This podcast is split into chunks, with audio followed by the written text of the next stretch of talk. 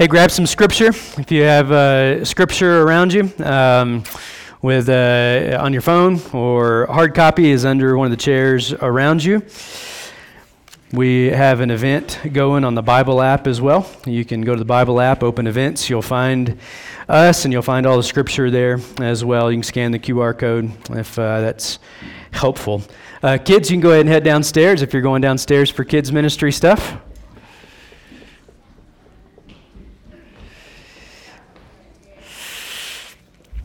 Awesome. We're in a series in the book of James. And uh, if we haven't met yet, my name's Dustin. Uh, Adam and I, for the most part, kind of rotate back and forth, uh, teaching through uh, on Sunday mornings. And so, Book of James is where we're working through here in week four. We mostly preach through books of the Bible in our times together. If you're just visiting with us or just considering popping in and joining us as a church family more consistently, that's a lot of what we do here uh, during this teaching time is just work through books of the Bible uh, and thus believe in the whole counsel of Scripture. So instead of just choosing passages we like to preach or that would tickle our ears, uh, we kind of work through books which gets us to passages we wouldn't normally maybe choose. And so we end up covering all kinds of verses that we might not otherwise dig into. A reminder about the book of James, if you haven't been with us, uh, just to kind of frame out uh, uh, overall the book of James. James is an interesting book, especially when you compare it to some of Paul's writings, and so it's important to remember what James is trying to accomplish here. He's not so much trying to tell his original audi- audience or us how we're saved or how we're justified. If you went into James thinking that, you could come out with some skewed ideas. More so, James is assuming we already know that, how we're saved and how we're justified. He's assuming we already know that. And so, James is going to paint a picture of what living in light of the gospel should look like. And so, if we go into these passages in James, understanding that they make a lot more sense. And today's passage is about body life, life together as believers, what it looks like to live out the gospel together with each other as a church. Just like this. He's going to have some words for us as to what it should look like when we gather together like this as believers. And now, if I can preach a little pre sermon, maybe a sermon within a sermon for you Inception fans. This is what's going to happen. A little bit of sermon within the sermon here as we get going and talking about body life, what it looks like to live together as a church family. There's a certain deception out there. And I'll say this again a certain deception out there that I've seen and heard so far everywhere I've ever been in ministry.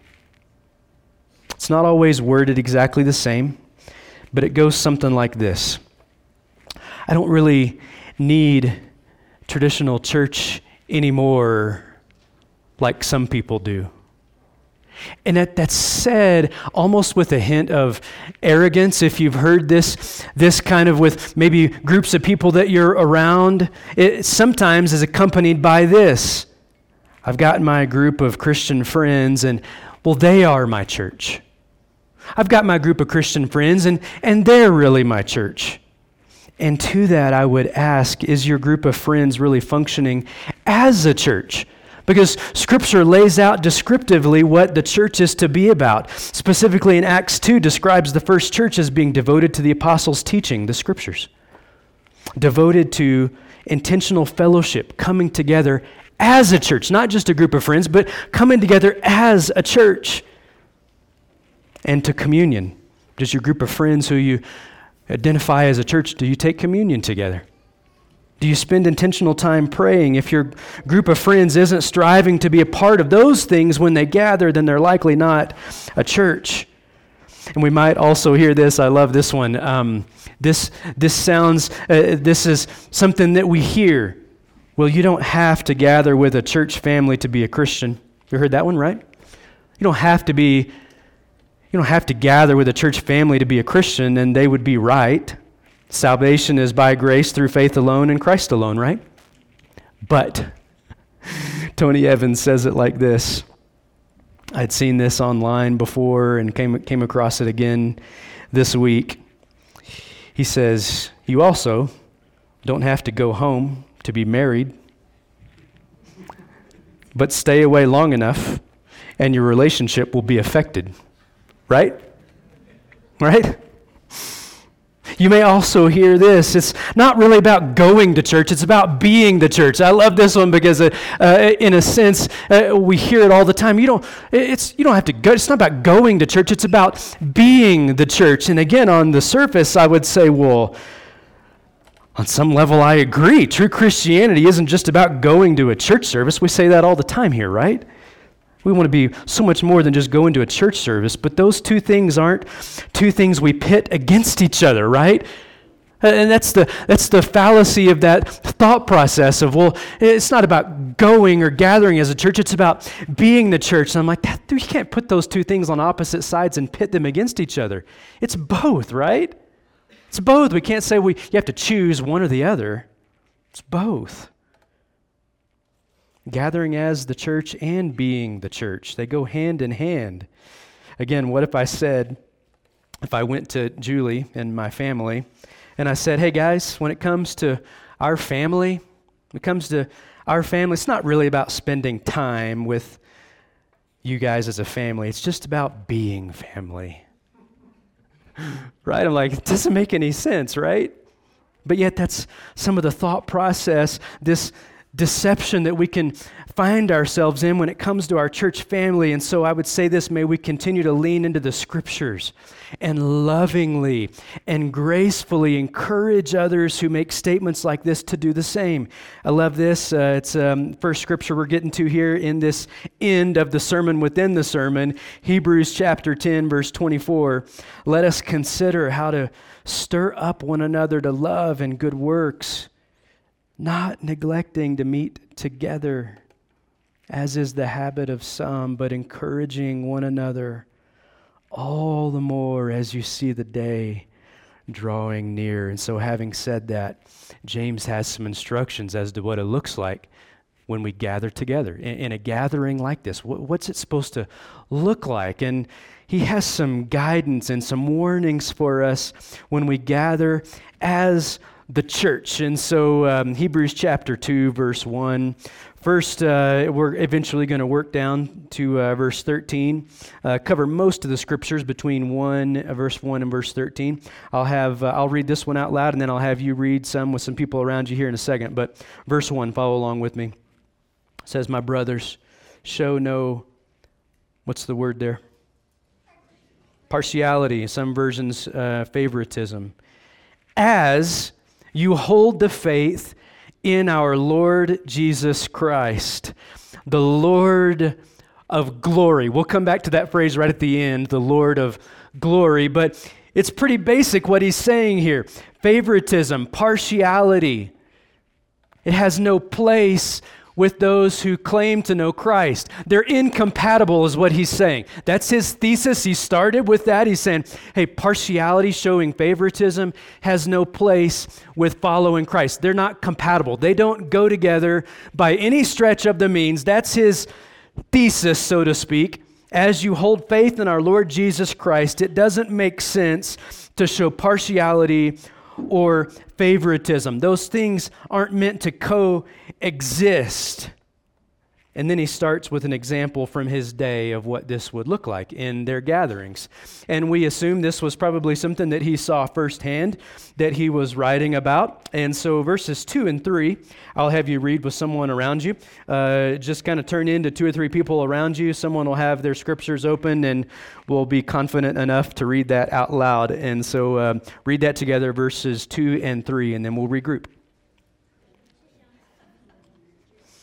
Okay, pretty straightforward example from his day, right? Uh, there, there, there's not a lot of confusion with what's going on in this example that he gives. It's pretty straightforward. But the hangup we can run into is maybe we think this isn't something we really struggle with today in 2022, right here in this church family? And I would say, yes, in a way, uh, because I begin to, pry, as I studied this this week, I begin to process okay, um, can I think of an example when I have done this exact example in this church family, or I've seen anybody else do it, and I just couldn't come up with any examples for this specific example. I mean, I couldn't process any time that, that I've welcomed people in and begin to filter them based on the way they were dressed, and then told someone in shabby clothes, hey, I got a special seat for you right at my feet, right here at the front, because there's no chairs left open for you. I, don't, I couldn't think of one example, one time that I had done that, right? Or that I had seen any of you do that. Or see someone come in that was maybe dressed to the nines and say, oh, we got a special place for you right up front here. Come on this way. Let me show you to your special seat. I've not seen that, right? And so when we read this example, we can think, well, is this something that's really applicable to us today, to this church family? And even though it looks different for us today, the root of why we show favoritism and partiality is still very much alive. Because look at verse 4. James says this Have you not then made distinctions among yourselves and become judges with evil thoughts? Made distinctions among yourselves and become judges with evil thoughts. Can I tell you something about yourself and about myself. We're always looking for what we can get from people. That's our sinful default. We're always looking for what we can get from someone else. That's our sinful default. We look at someone's appearance or their status and we judge whether or not we can get something or get higher on the status bar by talking or interacting with them. And some of you are on board, but I, likely some of you are still like, ah, I'm not sure if I really do that, if I really judge people by the way they look and make distinctions. Well, think about this in a social setting or even after the service is over, because again, um, uh, maybe slight difference what I would call between teaching is just teaching a passage. I could teach it at any church this morning and it's applicable. Preaching is really where we get into uh, application of truth and teaching for a specific body. And so when we look at this, we process, well, how are we in this? A social setting, maybe after our service here, how do you decide who to go talk to? And this happens in the subconscious most of the time. We don't consciously think these things, but let me pull back the curtain a little bit and reveal to us how we decide who we go talk to after the service. It's usually based on what you can get from someone. You talk to someone because you want connection. You talk to someone because you want a good conversation. You want to try to establish a friendship with someone because of what you think they could do for you or contribute to your life. And you think, man, that's dark, right? I mean, it's not that it doesn't happen, but very seldom do we, uh, again, after a social setting like this, after a church gathering, do we process what does someone need this morning? I, I wonder who I can go talk to and give something to someone. Because most, again, our default is I'm going to look around the room, find someone that I think I can get something from, and then engage them in conversation, right? And maybe we're still like, man, that's so dark. I'm just not sure. I, am just not sure I'm that dark. I'm just not sure I'm that sinful. Uh, side note, you are, and I am. Well, I would ask when service is over, do you ever find yourself making a beeline to someone new, someone you don't know? That would be maybe a hint that maybe it, your desires are being led by the Spirit and you're looking to give in conversation instead of just get something? Do you ever find yourself beelining to one of our students or our kids because that would be a good example that you're not looking to get something but to give something.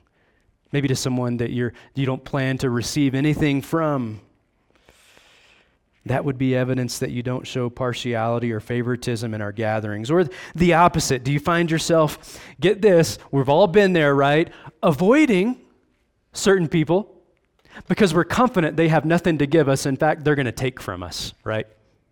And so we avoid those people, again, showing favoritism, showing partiality by excluding others. I know that conversation will be awkward and ultimately I won't get anything out of it, so I'm going to avoid those people in our gatherings. Aren't we always looking for what we can get from someone? That's how we decide who to speak with, who to interact with, etc. It could be based on money or status.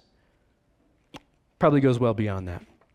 So, verse 4, I love this. It says that we make distinctions among ourselves and this really strikes at the heart of favoritism. Here's what I think it means when James says we make distinctions among ourselves. And I'm going to say this and then I'll give us a visual. It means we instinctively rank ourselves and everyone around us on some kind of scale. Here's where I am socially, spiritually, educationally, functionally. And then based on where I am, I'm going to find people who are above where I am and I'm going to interact with them. I'm going to find someone who's above me and I'm going to try to get something from them in a sense that maybe I could boost my own standing. And that's exactly what James is saying is incompatible with following Christ. I brought a visual up here. Um, it's a yardstick. I forgot it this morning, and Julie ran home and got it for me. So thanks, Julie. So um, when I think about making distinctions among ourselves, this is what I think of. I think of a measuring stick. And I think we place ourselves on a measuring scale and we say, well, and by the way, we rarely ever place ourselves down here, right? Sometimes we do. Sometimes uh, the shame and, and uh, stuff gets, and we place ourselves down here. Uh, probably most of us are somewhere in the middle or place ourselves up here pretty high on the measuring stick in a, in a social gathering. Well, I think I'm right here. I think I'm right. And then anyone below this, we're like, yeah, no thanks. It's going to be a hassle for me to talk with anyone below myself. And then anyone above myself, I'm going to make sure I engage them in conversation and see what I can get from them in hopes of maybe bumping up a little higher on the measuring stick, making distinctions among ourselves based on financial status, based on emotional health, based on a, a number of things, right? And that's what James is saying is incompatible with following Christ. Making distinctions among yourselves so that you end up showing favoritism or partiality in the body of Christ. And James is saying that's not the way it's supposed to be that's incompatible with following Christ. For the sake of time, we'll pass by uh, verses 5 through 7. Uh, some good stuff. James gives some more examples in there for the sake of our time. Go back and read it uh, later today. For the sake of our time, let's uh, move on here. By the way, if you want the foot uh, the footnotes, uh, kind of the Cliff's notes of five through seven, James is going to give some reasons why it's foolish to show favoritism based on the amount of money people possess. So he's going to make a point to say, hey, this is really foolish uh, to show favoritism based on the amount of money someone has. But I want to skip down to verses 8 through 11 because while we've established that we're all guilty on some level of favoritism, uh, we just said that. We're, we're, I think we could all get on board with yes, I think I'm guilty of showing favoritism or partiality, of making distinctions among the body of Christ. We say, yes, I think I'm guilty on, of that on some level. Now I think we might be asking, is favoritism really that big of a deal? That's kind of where I was in, in the scriptures this week, reading through this and processing and thinking, okay, well, how big of a deal is, is this really? I mean, aren't there a lot bigger things we could talk about that we could struggle with? I mean, aren't there a lot worse sins we could be guilty of? And so, verses uh, 8 through 11, uh, read this with a, a few people around you, verses 8 through 11, and pay attention to what he's going to say about how serious favoritism or showing partiality is. So, verses 8 through 11, read that with a couple of people around you, then we'll regroup. Okay. In summary, what you just read, in summary, here's what we can say. In summary, we show, when we show favoritism or make distinctions among ourselves, follow the train of thought here with what we just read. When you show favoritism or make distinctions among yourselves, it means we're guilty of not loving our neighbor, right? That's what he said. Guilty of not loving our neighbor when we, when we show favoritism, when we show partiality, when we make distinctions. And when we're guilty of not loving our neighbor, it makes us guilty of breaking the law. The law of God. And that makes us what? Lawbreakers, right? That's what James is establishing here that when we show favoritism or partiality, it's not just this minimal kind of thing of, well, there's, there's worse stuff out there. I mean, Pastor talked about it Sunday, favoritism, but there's more serious stuff out there. And I'm just going to focus on that. And I'm not really guilty. I mean, just a little bit guilty. And James is saying a little bit guilty is all guilty. A little bit guilty, a little bit lawbreaker is all lawbreaker. And I wonder if we see what James is doing now. He's reminding us of our own need for a Savior and for mercy. That's where he's tracking. As he's writing this, he's going, I need to make sure they understand that partiality is a big deal because when you are partial and you make distinctions, you break the law. And that shows us our need for a Savior. It shows us our need for mercy. See, in a world where we're making distinctions and ranking ourselves, James is leveling the playing field, right? In a world where we're always making distinctions, well, I'm not as simple as that person. Uh, this person's more sinful than me. I'm a little better here. I'm a little better there. Yardstick, right? James is like, no, no, no. Leveling the playing field. When you show partiality, which we've established we all do, we're law breakers in need of mercy. As we're charting our standing with those around us, the law makes no distinction. Romans 3 For all have sinned. And here's where we get to the heart of the passage. Stay with me here. While where we've judged mercilessly, others around us, where we've judged mercilessly other people around us. Well, they're here, I'm here, I'm better than they are. And, and, we've not shown mercy in the way we've judged people in making these distinctions. James reminds us of the gospel. That's where we get to here. While we're busy making distinctions and judging others unmercilessly, James reminds us of the gospel. Look at verse 12. So speak and so act as those who are to be judged under the law of liberty. For judgment is without mercy to one who has shown no mercy. That's, that's a big statement, right? Look at that again. For judgment is without mercy to one who has shown no mercy. And then he makes this closing thought here for at least this thought process as he works down through here. He says, Mercy triumphs over judgment. Mercy triumphs over judgment. And here's the connection to the gospel if you've missed it and why identifying with Christ and showing favoritism are not compatible. If you mistreat or look down on someone under you, you're forgetting where you came from and your own need for a Savior. Can I just say that again? Because this is where James is wanting to get us and, and, reminding us of God's mercy and how we are in need of God's mercy as lawbreakers. Let me read this again. If you mistreat or look down on someone that you perceive as under you, you're forgetting where you came from and your own need for a Savior. How you were shown great mercy and kindness and compassion by God through Christ. Have to remind ourselves of that every time we gather, right? And if you, what I would say, kiss up to someone over you, right? If you look at someone that you perceive as over you, if you kiss up to someone over you in, an attempt to gain something, you're forgetting there's the glorious Lord Jesus. From verse 1, remember?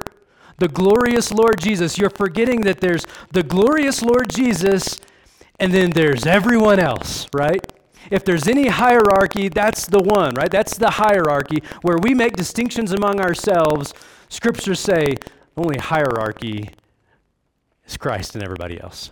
That's the only hierarchy.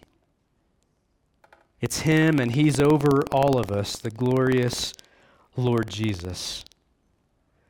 And that alone should move us to see the folly of making distinctions among ourselves when we forget the hierarchy that really matters Him and then all of us who saved us not based on where we were in some hierarchy. Uh, do, you, do we realize this? Can we say this? That Jesus doesn't come to us as a church and say, hey, church, hey, where's your um, measuring stick for where everybody is? I'm going to take that and I'm going to use that to, uh, to dole out my mercy.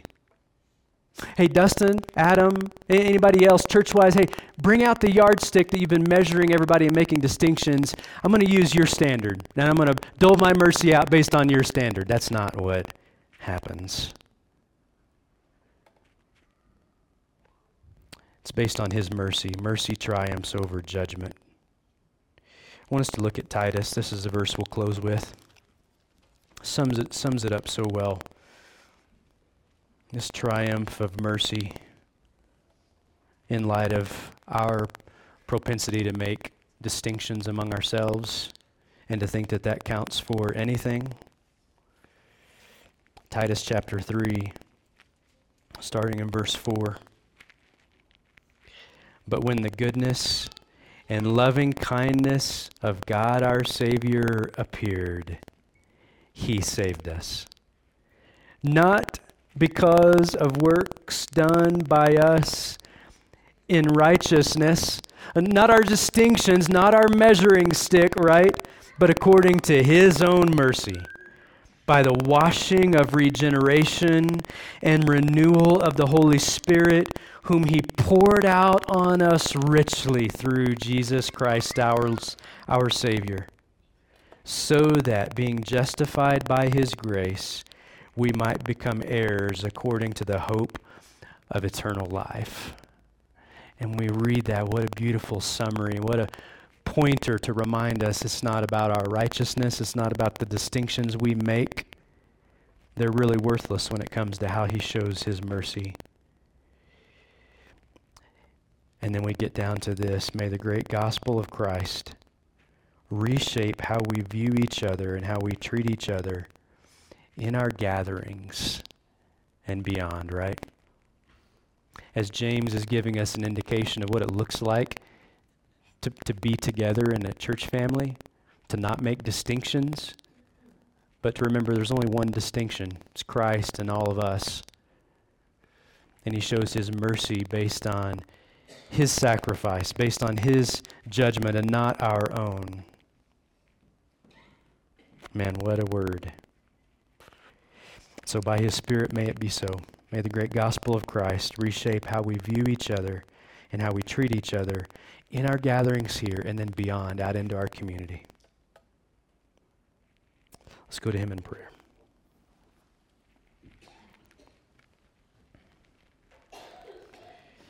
Lord, we confess that our default, our sinful default, is to make silly distinctions among ourselves, among even our church family here. We try to place ourselves on some kind of scale and figure out who's above us and who's below us, and even that shapes who we inter- even interact with as a church family. Lord, by your Spirit, would you enlighten our hearts in the beauty and depth of the gospel?